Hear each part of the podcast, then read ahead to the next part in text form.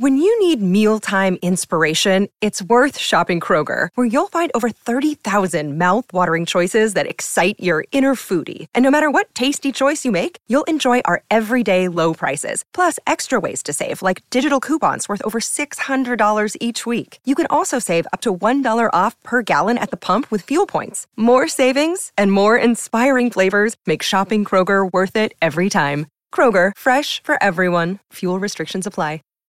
You know how to book flights and hotels. All you're missing is a tool to plan the travel experiences you'll have once you arrive.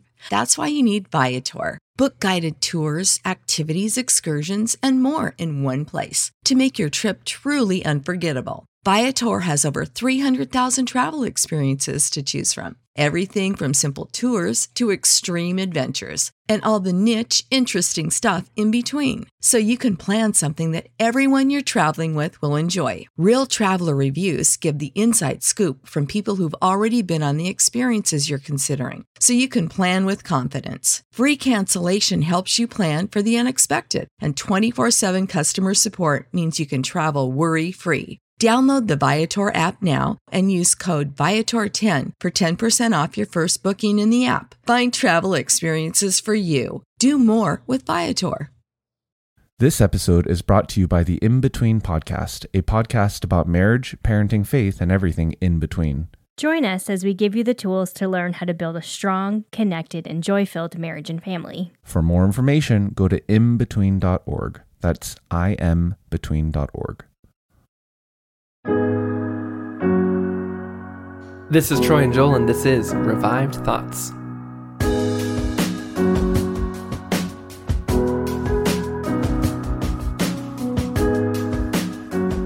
Yet the death of our Lord Jesus did not remain merely a sacrifice of sweet savor, for we must always remember that it was the reconciliation of the world. Every episode, we bring you a different voice from history and a sermon that they delivered. Today's sermon, we are listening to a John Calvin going back to the 1500s. This sermon in particular was preached in Geneva, Switzerland. Joel, this is our second sermon from John Calvin, and I have to say, I love this sermon. As soon as I read it, I knew that this sermon needed to be the sermon that came before Easter. Uh, sometimes, as Christians, I think we hear the passion story and we hear about Jesus on the cross, and it's easy to, and I know this sounds kind of wrong, but it's kind of to take it for granted to just, oh, yeah, this, okay, I know the gospel, I know the story. Uh, for me, I, I compare it to, you know, I know when the sun comes up, it's going to be a sunny day. And, you know, I know 24 hours are in a day. These things are really important. Obviously, if we had a 30 hour day, that'd be crazy, right? But the thing is, I take it for granted. It's just a fact of life. But the passion story should be more than that. It should be exciting. It should be something I don't get used to. But I've been a Christian for about, you know, 10 years or more. And I do, I do get a little where I'm like, yeah, hum, mm-hmm. humdrum about it. This sermon just really hit me in a way I hadn't thought about it in a while. It, it, it just came at me from new things and it really made me appreciate Calvin and just how much he must have studied and how much reading he must have done to be able to take this story I think I've heard many, many times and just I, I felt it in a different way than I had before. And uh, yeah, I think hopefully that will be the feeling you get too as you hear the sermon. Yeah, John Calvin, uh, as Troy mentioned, is someone that we've, we've already done an episode on previously. This is the second episode from John Calvin. John Calvin was one of our first episodes. We did in that first 10 episodes, what we kind of refer to as the first season here at Revived Thoughts. Uh, on a side note, we just recorded a kind of behind the mic Patreon only podcast where mm-hmm. we talked about what creating the first 10 episodes of Revived Thoughts with was like and the complete train wreck that it that it was trying to get these first 10 episodes recorded. This was one of the episodes that we had such a, a problem trying to make. If you're a Patreon, the, keep an eye out for that episode being posted on your Patreon I, if feed. You're, if you're not a Patreon and you're eh, jump in and listen to the story. If you I, I think just the day and I'm just going to leave it oh like this, but just the day at the libraries and many many libraries. We'll leave it there just for yeah. you to think about but yeah that's a little that's a little teaser right there. So yeah it was it was rough getting the initial john calvin episode recorded. Uh john calvin he's pretty pretty controversial figure uh and you know part of his controversy comes from the theology that is named after him calvinism And other parts of his controversy comes from uh, the burning of Servetus. There's a lot to debate about his life, and we covered some of these things in that previous episode. But today we're going to focus on some other parts of his life that aren't talked about as much. So one thing that stood out to me that just kind of uh, it just hit me when I was looking at his life this second time was how young Calvin was when this all started.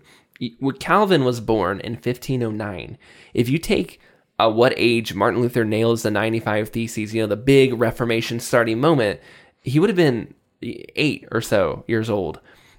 You know, if you see pictures of Calvin, you think of these men, you think of them as these really old men with beards and they're just kind of hunched over. But Calvin was a kid when the Reformation started, and and Calvin was not really set on the path to be a part of the Reformation. And you can see, I think, how in the story God pulls him into it all in a really interesting way. Calvin's father, Gerard Calvin, was the secretary of a bishop in their hometown, Noyon. And he was a successful businessman, his father was. They were middle class, but in Europe during this time, middle class was was was doing good. Yes. That was that was the, that was I mean the majority of the people were in that lower class. So middle class meant you were able to send your kids to school, which the vast majority of people weren't. You know, your kids were learning how to read, which the massive majority wasn't doing at that time. His father was also pretty strict, and Calvin grew up kind of shy, partially due to his dad being so tough on him. We think Calvin himself growing up would, would talk about going out on these long walks and praying and, and just being open with, with God and talking to God in that when he was young, the Roman Catholics would do these parades and processions, and Calvin, during one of these parades, was uh, allowed to carry a sword during one of these processions.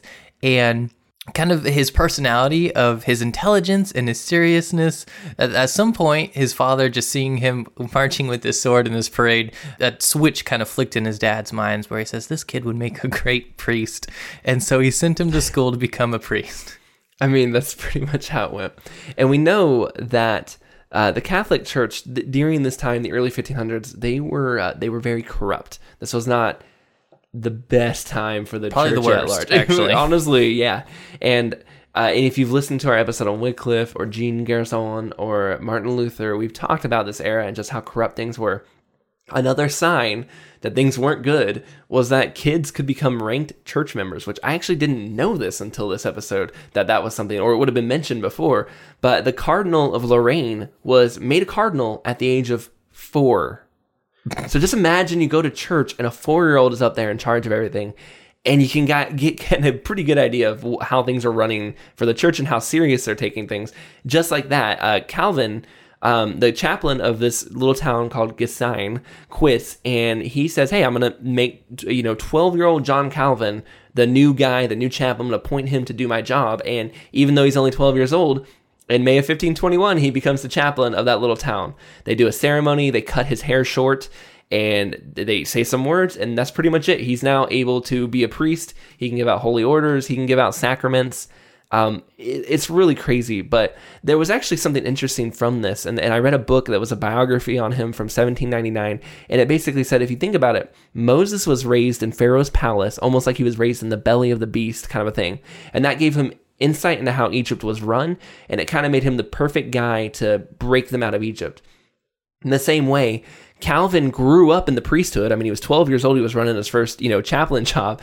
Um, his dad worked for the bishop. He was he was in the parades. He was right there in the heart of Roman Catholicism. And because of his knowledge and his his time growing up there, he almost is like the perfect person to explain why it's wrong. He has so much insight into how it all works there was a plague that broke out uh, in his hometown Noyon there, and Gerard was deeply worried that his son Calvin uh, would die. Hundreds were fleeing the city, and the people that were dying the most were priests. Uh, you know, at the time of this recording, the the country's in this crisis, this COVID nineteen crisis, and we think of these doctors and nurses being on the front lines and fighting that disease at its at its source. And you know, obviously, we have the utmost respect for those people fighting that on the front line. But kind of back in this era, the priests kind of played that role. They were the people that were in people's houses. They were comforting people.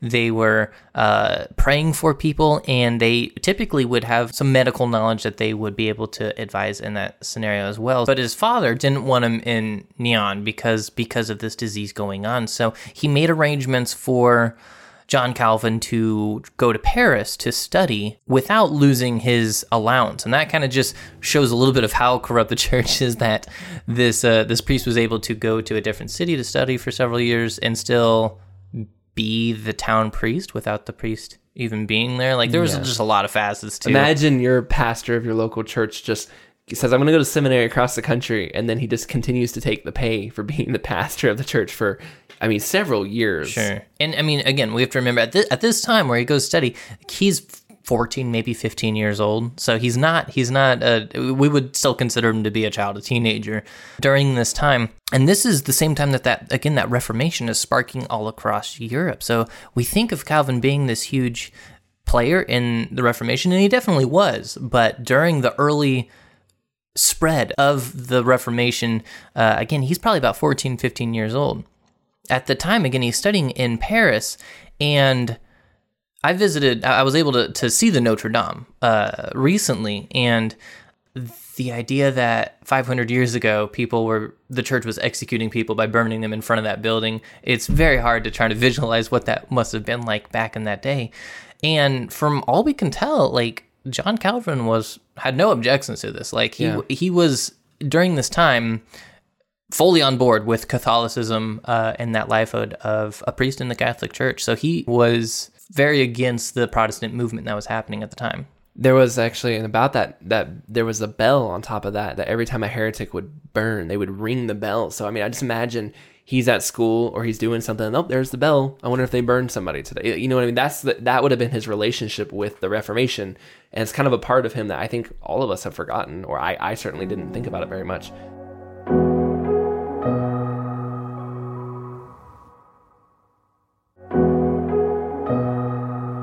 He was given a church and started to preach.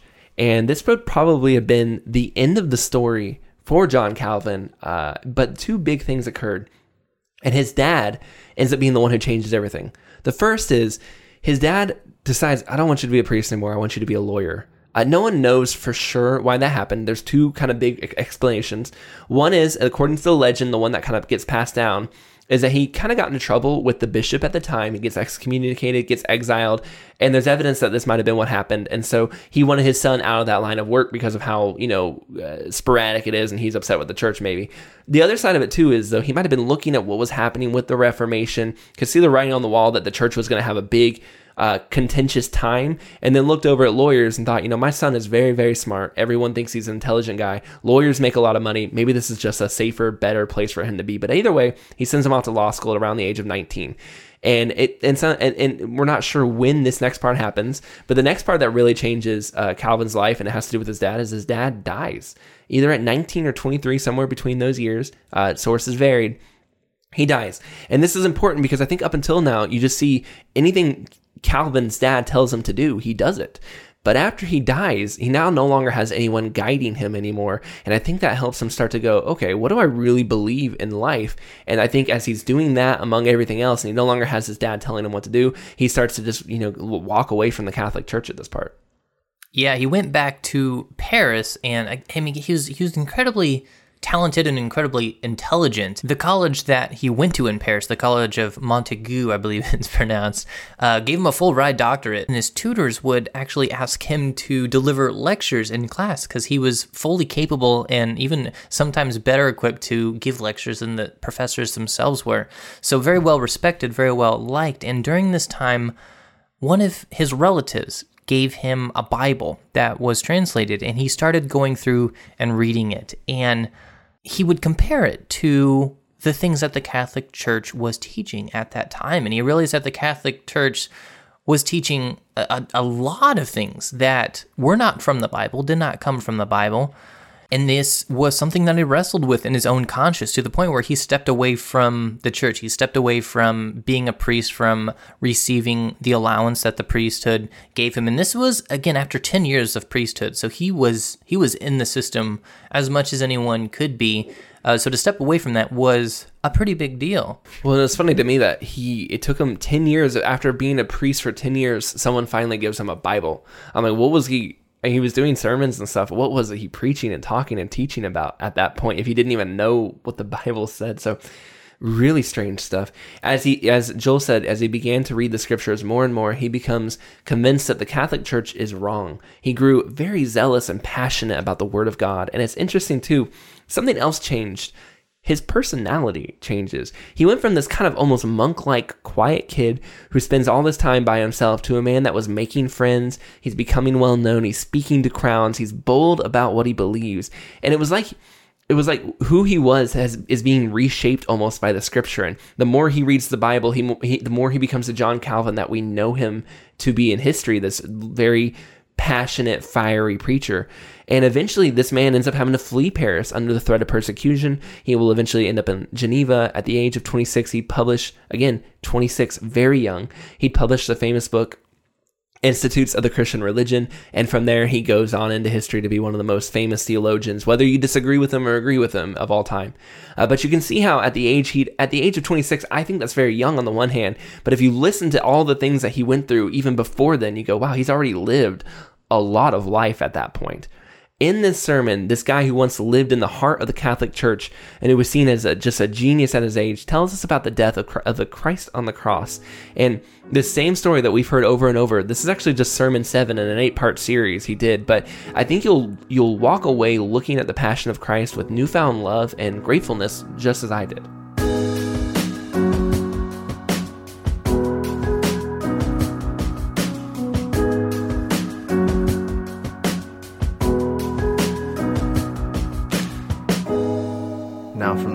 Hour there was darkness over all the land until the ninth hour. And about the ninth hour Jesus cried with a loud voice, saying, Eli, Eli, lama sabachthani. That is to say, My God, my God, why have you forsaken me? Some of them that stood there, when they heard that, said, This man calls for Elijah. And one of them ran and took a sponge and filled it with vinegar, and put it on a reed, and gave it to him to drink. The rest said, Wait, let us see whether Elijah will come to save him.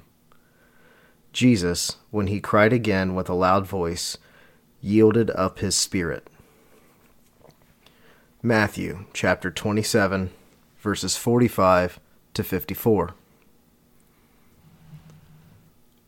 When we consider the death and passion of our Lord Jesus Christ, all men have to be humbled, and there will be found in men only poverty and shame, in order that God may pour out upon them the treasures of his mercy. For he has no other consideration to provide for us, except when he sees that we are in despair. God doesn't show us here how he extends his hand to those who seem to be worthy of it or who have some merit in them, or maybe who were respectable and in general reputation among men.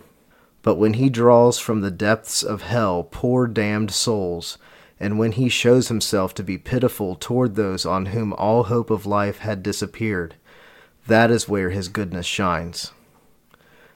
That is also what gives us entrance into salvation. For hypocrites, although they profess to be restrained by the grace of God, close the door against themselves by their arrogance, for they are so inflated with pride that they cannot change themselves for our Lord Jesus Christ. So we may be very certain that Jesus Christ calls to himself poor sinners, and that he extends his arms to receive them. For if we are not sure of this, we will never be able to take courage and come to him. But when we are persuaded that it is those who are the most miserable that he addresses, provided they recognize themselves as such, and they humble themselves and render themselves blameworthy, as they are, before the judgment of God. That is how we will be rescued. That is how we have easy access to share in the righteousness which is offered to us. This is the way we obtain grace and favor before God. It is said, From the sixth hour until the ninth hour there was darkness, during which time it is said that there was darkness over all the land that is in Judea. For the eclipse was not through all the world. In fact, that would have obscured the miracle which God wished to show, because they might then have attributed this eclipse to the order of nature. But behold, the country of Judea, which is covered by darkness. And at what hour? About three hours after 12 p.m., when the sun was nowhere near setting. But outside natural cause, darkness caused fright and astonishment to all. Many consider that this was done as a sign of God's disgust, as though God wished to call the Pharisees to account so that they might feel the enormous crime that they had committed. If we as humans hate murder, how much more deplorable is the murder of the Son of God to God?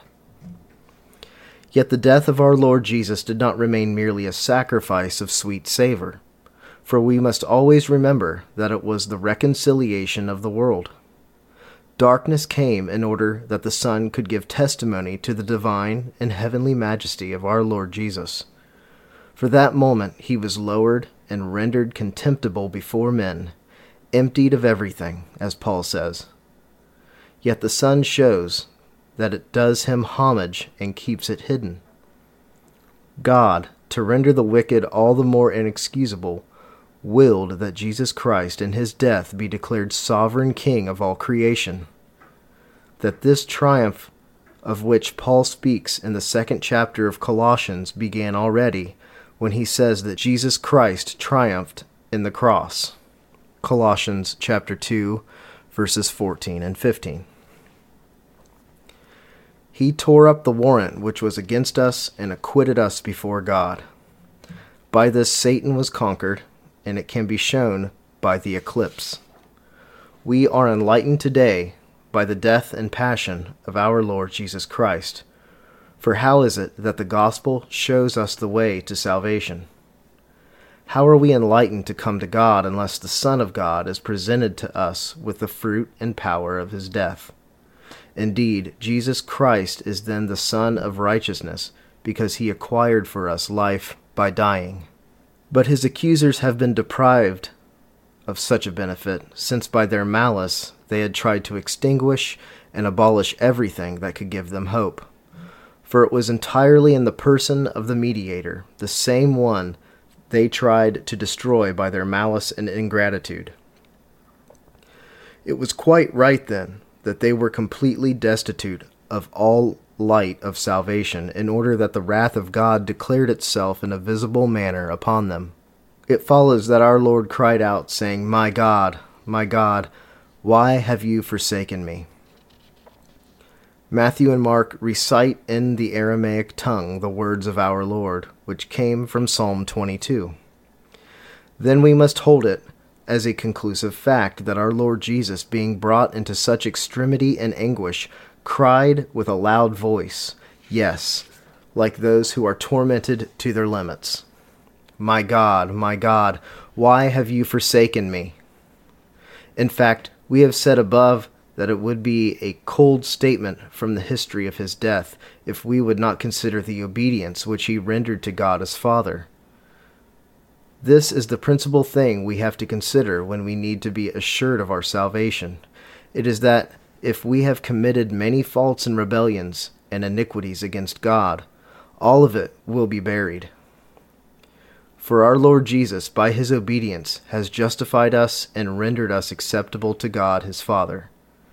Now, this obedience is shown in that Jesus Christ, knowing that it would be hard and terrible, obeyed it to the end.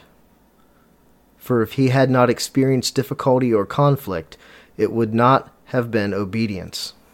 But though our Lord Jesus by nature held death in horror, and it was a terrible thing to be found before the judgment seat of God, in the name of all poor sinners he did not fail to humble himself to such condemnation for our sakes we see in him a perfect obedience, and in that we have a good cause to glorify him.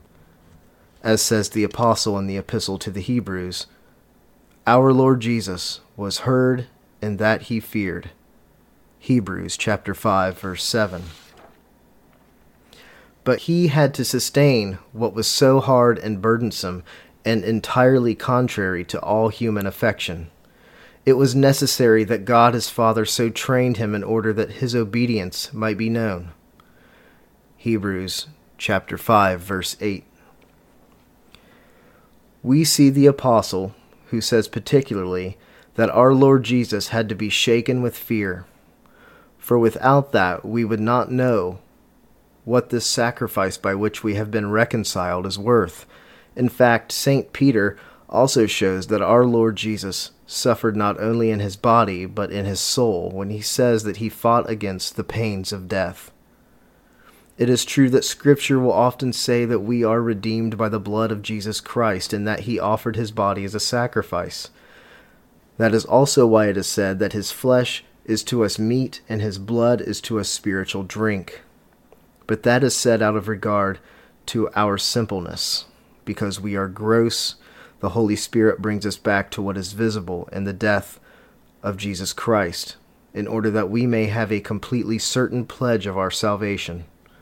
Although he had to sustain great and extreme terrors, yet he put our salvation above every other consideration. This is what we have to observe in this passage. That is, that the Son of God not only endured in his body such a cruel death, but that he was touched to the heart, having to sustain horrible assaults as if God had abandoned him. For he also sustained our cause, and he had to experience what condemnation there was upon poor sinners. By our sins we are alienated from God, and He must withdraw Himself from us. We must know that He has rejected us. That is the proper thing for sinners. It is certain that Jesus Christ has never been rejected by God as Father. Nevertheless, He had to sustain these sorrows, and He had to fight valiantly to repulse them, in order that today the fruit of the victory may come back to us. So we have to remember that when our Lord Jesus was put into such an extreme circumstance, as if God his Father had cut off from him all hope of life, it is as if he was us and he is sustaining the curse of our sins. For where is our joy unless we are made alive by the grace of God? He is the fountain of life and of everything good, and our sins put a large distance between him and us. Jesus Christ, then, had to experience this. Let us consider now what someone might say. Is it possible that Jesus Christ experienced such terrors, since there is in him only complete perfection? For it seems that it takes away from the faith which he must have had and from everything that we ought to believe of him. Now, the answer to that is very easy, for when he was tempted by Satan, it was certain that he had to have this apprehension that he was actually on top of a tower. He was subject to such an illusion according to his human nature. However, that took nothing away from his divine power. Rather, we have occasion to magnify his goodness toward us, as he was willing so to lower himself for our salvation. Now it is said that he cried, My God, why have you forsaken me? How could one who was God have such apprehension? No, no. But when he suffered his deity, had to give place to his death and passion, which he had to endure. That, then, is the power of our Lord Jesus, which was kept, as it were, hidden for a time until he had accomplished all that was required for our redemption.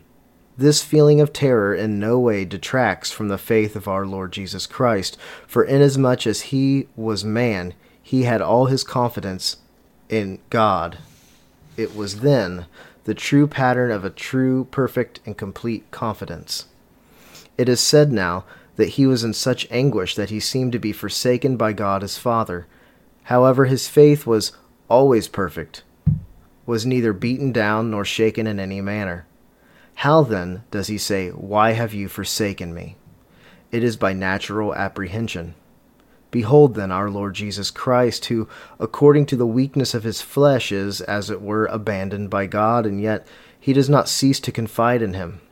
as we see two parts in these words which are superficially contrary, and yet it all agrees very well. When he says, My God, my God, and he repeats the word in such a way by that he shows the constancy of his faith. He does not say, Where is God? How could he leave me? But he addresses himself to him. He must, then, be entirely persuaded and assured that he will always find favorable access toward God as Father. Behold, a certain and infallible testimony of the faith of our Lord Jesus Christ.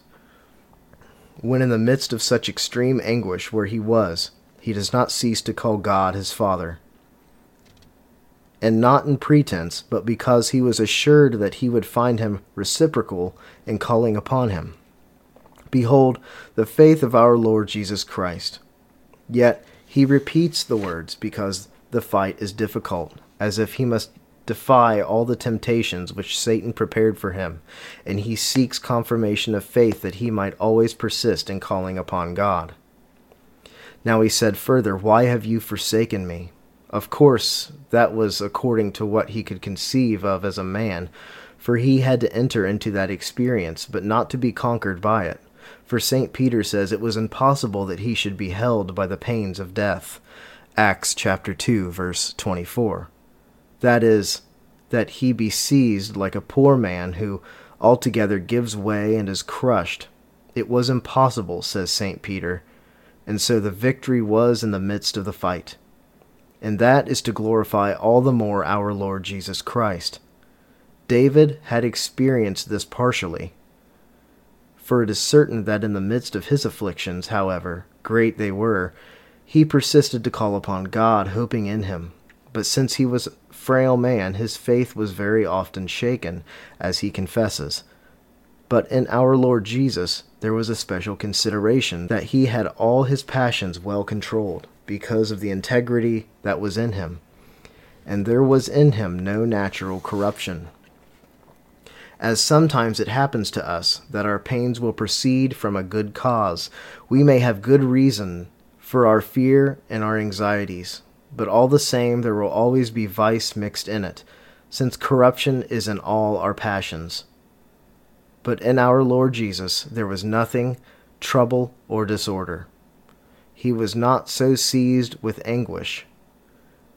He always had his hope fixed rightly on God. He called only upon him and remained firm and constant in knowing well that he would be Savior even to the end. It is said, some of those who were near him mocked him.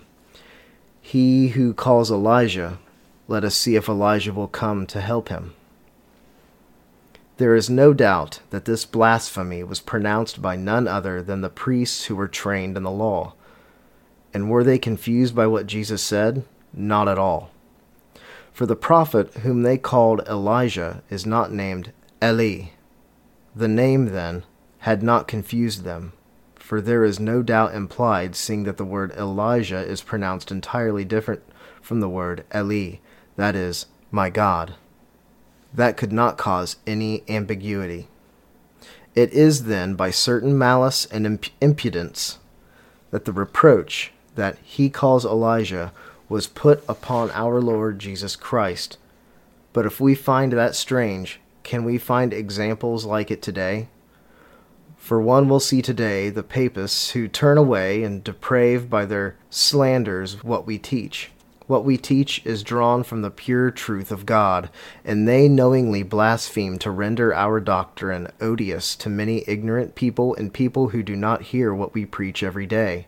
They deprave falsely what we say, and they take it entirely the wrong way in order to give plausibility to their lie and to entertain poor ignorant people with it. That is how the enemies of God, possessed by Satan, have shoved aside with malice the words of our Lord Jesus Christ. And today, among the papists, one sees the same thing, and not only is that perceived in the papacy, but even among us there are belligerents who will say that we wish to make believe that Jesus Christ was devoid of all hope, when we see that he sustained the anguish of death that he was cast into the depths, inasmuch as he was there in our name and he sustained the burden of our sins. But that in no way takes away from the constancy of his faith. And these rascals who make profession of the gospel never cease to knowingly blaspheme, by which they show that they are worse than those of whom it is here spoken. Seeing then that the devil today sharpens the tongues of his agents, and that each one by such brutal impudence comes to release his venom against the purity of doctrine, let us not think it strange if our Lord Jesus was slandered.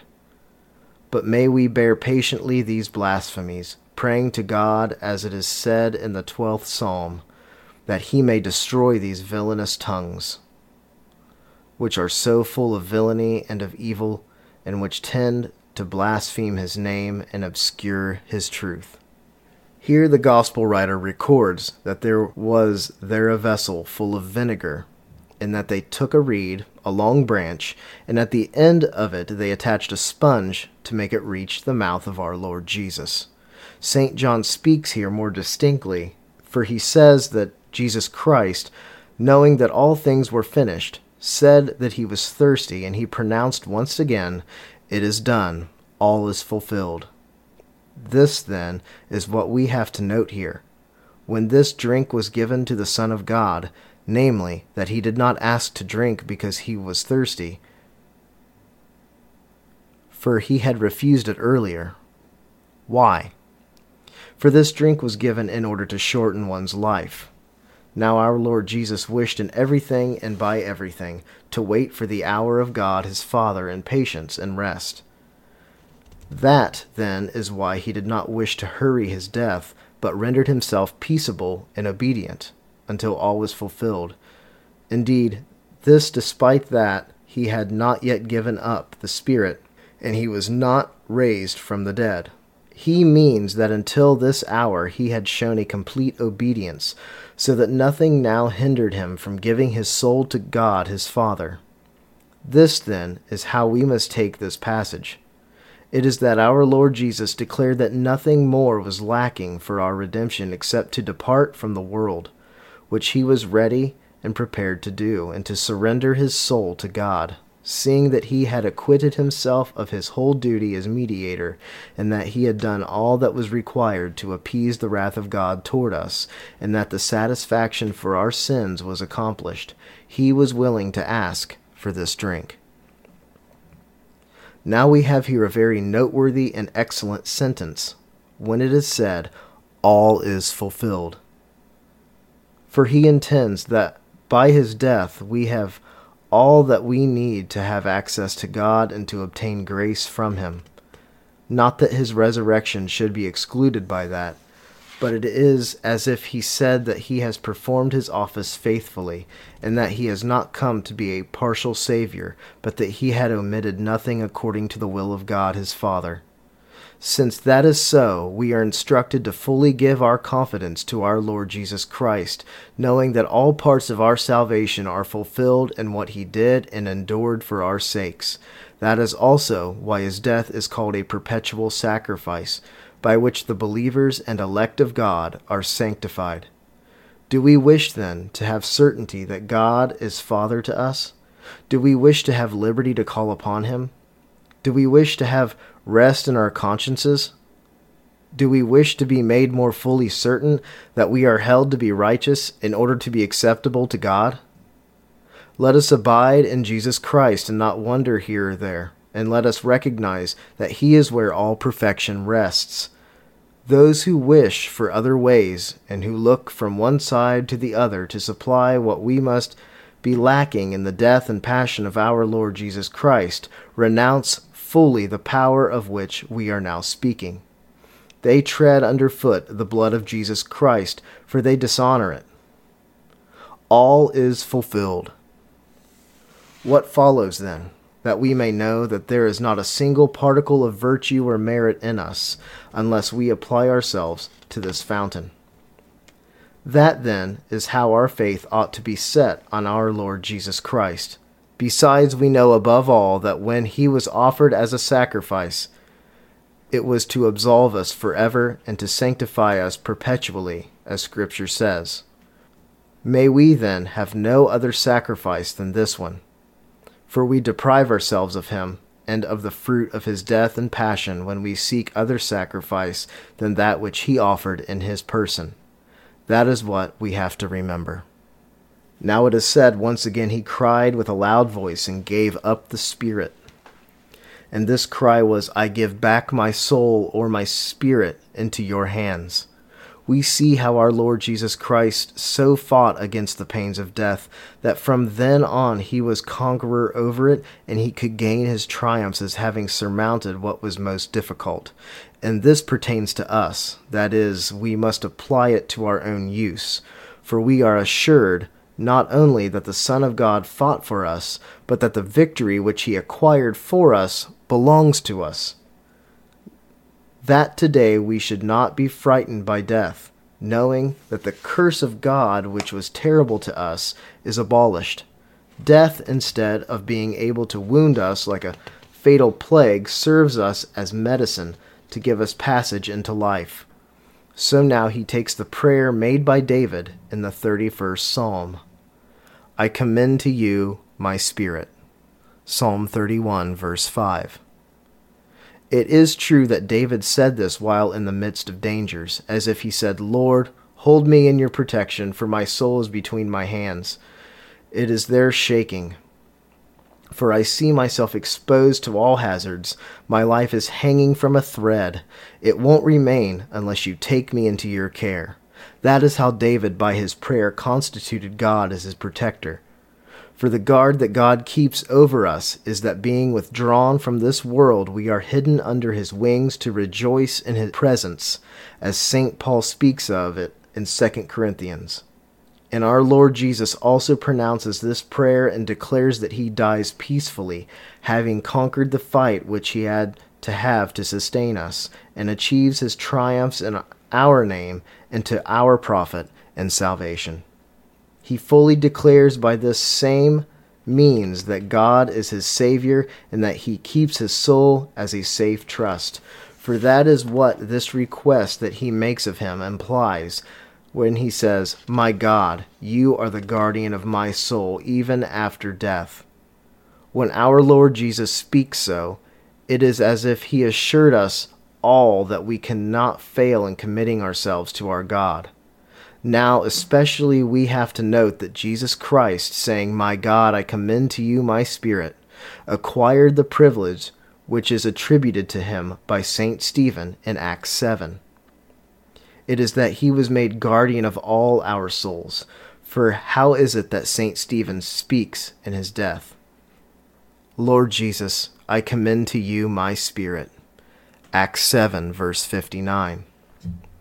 This, then, is how St. Stephen shows the fruit of this request which was made by Jesus Christ, namely, that now we can address ourselves to him and we should do it.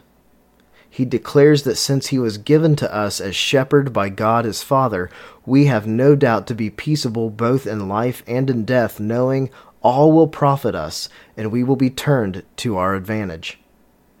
As St. Paul says, Having Jesus Christ, he will find gain in everything, that he will no longer lack anything in either life or death, for all will be useful to him. Philippians 1, verses 20 to 24. So then, let us learn now, when we are besieged by death, that Jesus Christ has taken away the sting which might prick us fatally in the heart.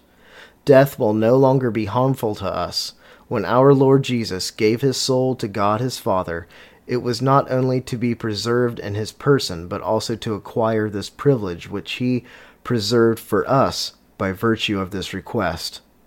There is still this triumph of which we have made mention, which already profits us, for our Lord Jesus shows how precious his death is when he so confidently departs to God his Father to lead us to him and to show us the way to him. But the main thing is that we may know that the fruit of it comes back to us, for he tore up the warrant which was against us. He acquired for us full satisfaction for our sins, so that we can appear before God his Father in such a way that even death will no longer do us evil or any harm. Although we still see in us many things which might be shocking, and we experience our poverty and misery, yet let us not cease to glory in him who lowered himself for us in order to raise us with him.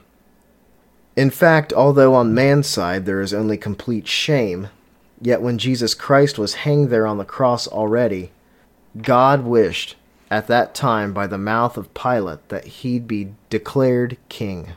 So, although the kingdom of our Lord Jesus is vilified before the world, we may not cease to hold it as the foundation of all our glory. We know that being in shame under his leading, we still have much to rejoice, since our condition will always be blessed, because all the miseries, afflictions, and sufferings which we endure are more honorable and precious before God than are all the scepters, all the pomp, and things considered honorable. That is how we must come to our Lord Jesus Christ. Cling in such a way to him that we may know that the riches which he brings to us are worth. And above all, when he leads us by his gospel, may we reject all the conveniences and comforts of this world. Indeed, may we hold them in detestation when they would turn us aside from the good way. On our part, let us not be as reeds shaking with every wind, but let us be founded in him, and may we call upon God. In life and in death may the victory be given to us in which he has already triumphed, and while we are still here below, may we give him the honor of recognizing that it is he who sustains us. This is what he will do when we really have our refuge in him. He will do it, I say, not in a common manner, but miraculously. For when we are cast down to the very bottom of the abyss of death, it is His duty to withdraw us from it and to lead us to the heavenly inheritance which He has so dearly acquired for us. Now we will bow in humble reverence before the majesty of our God.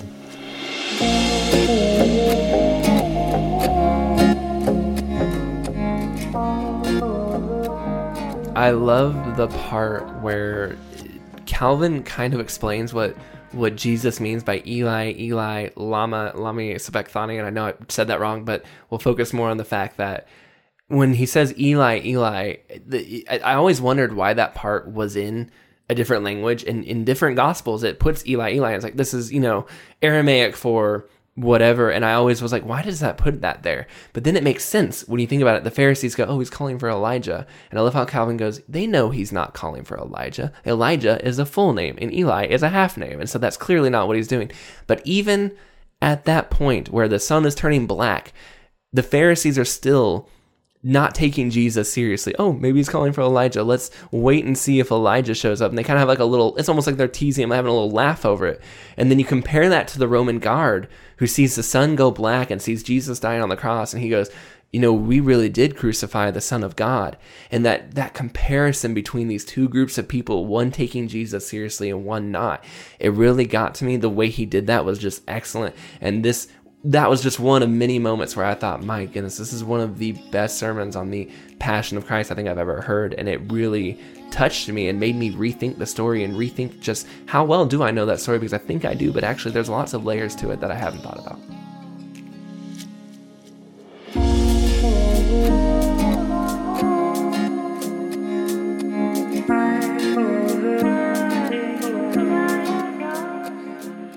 Thank you for listening to today's episode of Revived Thoughts.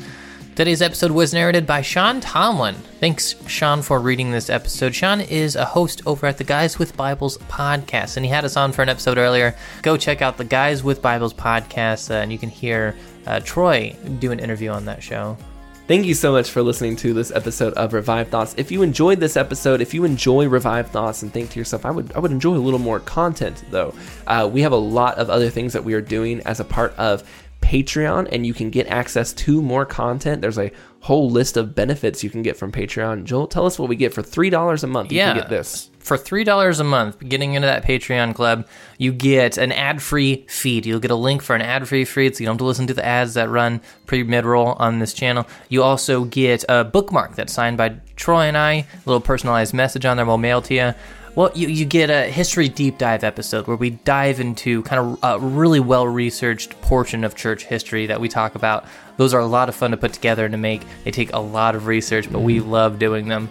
Uh, and also some behind the scenes show where we talk about kind of the funnier aspects of putting the show together. We can interact with the patrons a little bit on that end, and it's kind of more of a casual kind of. You get to see a little bit of Troy and I's personalities come through as we can more casually talk about different aspects of the show that really aren't you don't fit the format of the proper show in general but we'd love to see you over on patreon come over for only $3 a month you can get access to all that and we also are working for even more patreon benefits coming down the line as well Absolutely. So if you're excited and enjoying Revived Thoughts, we have more stuff coming, not only for the Patreons, but for everyone in the future. So be excited. This is Troy and Joel, and this is Revived Thoughts.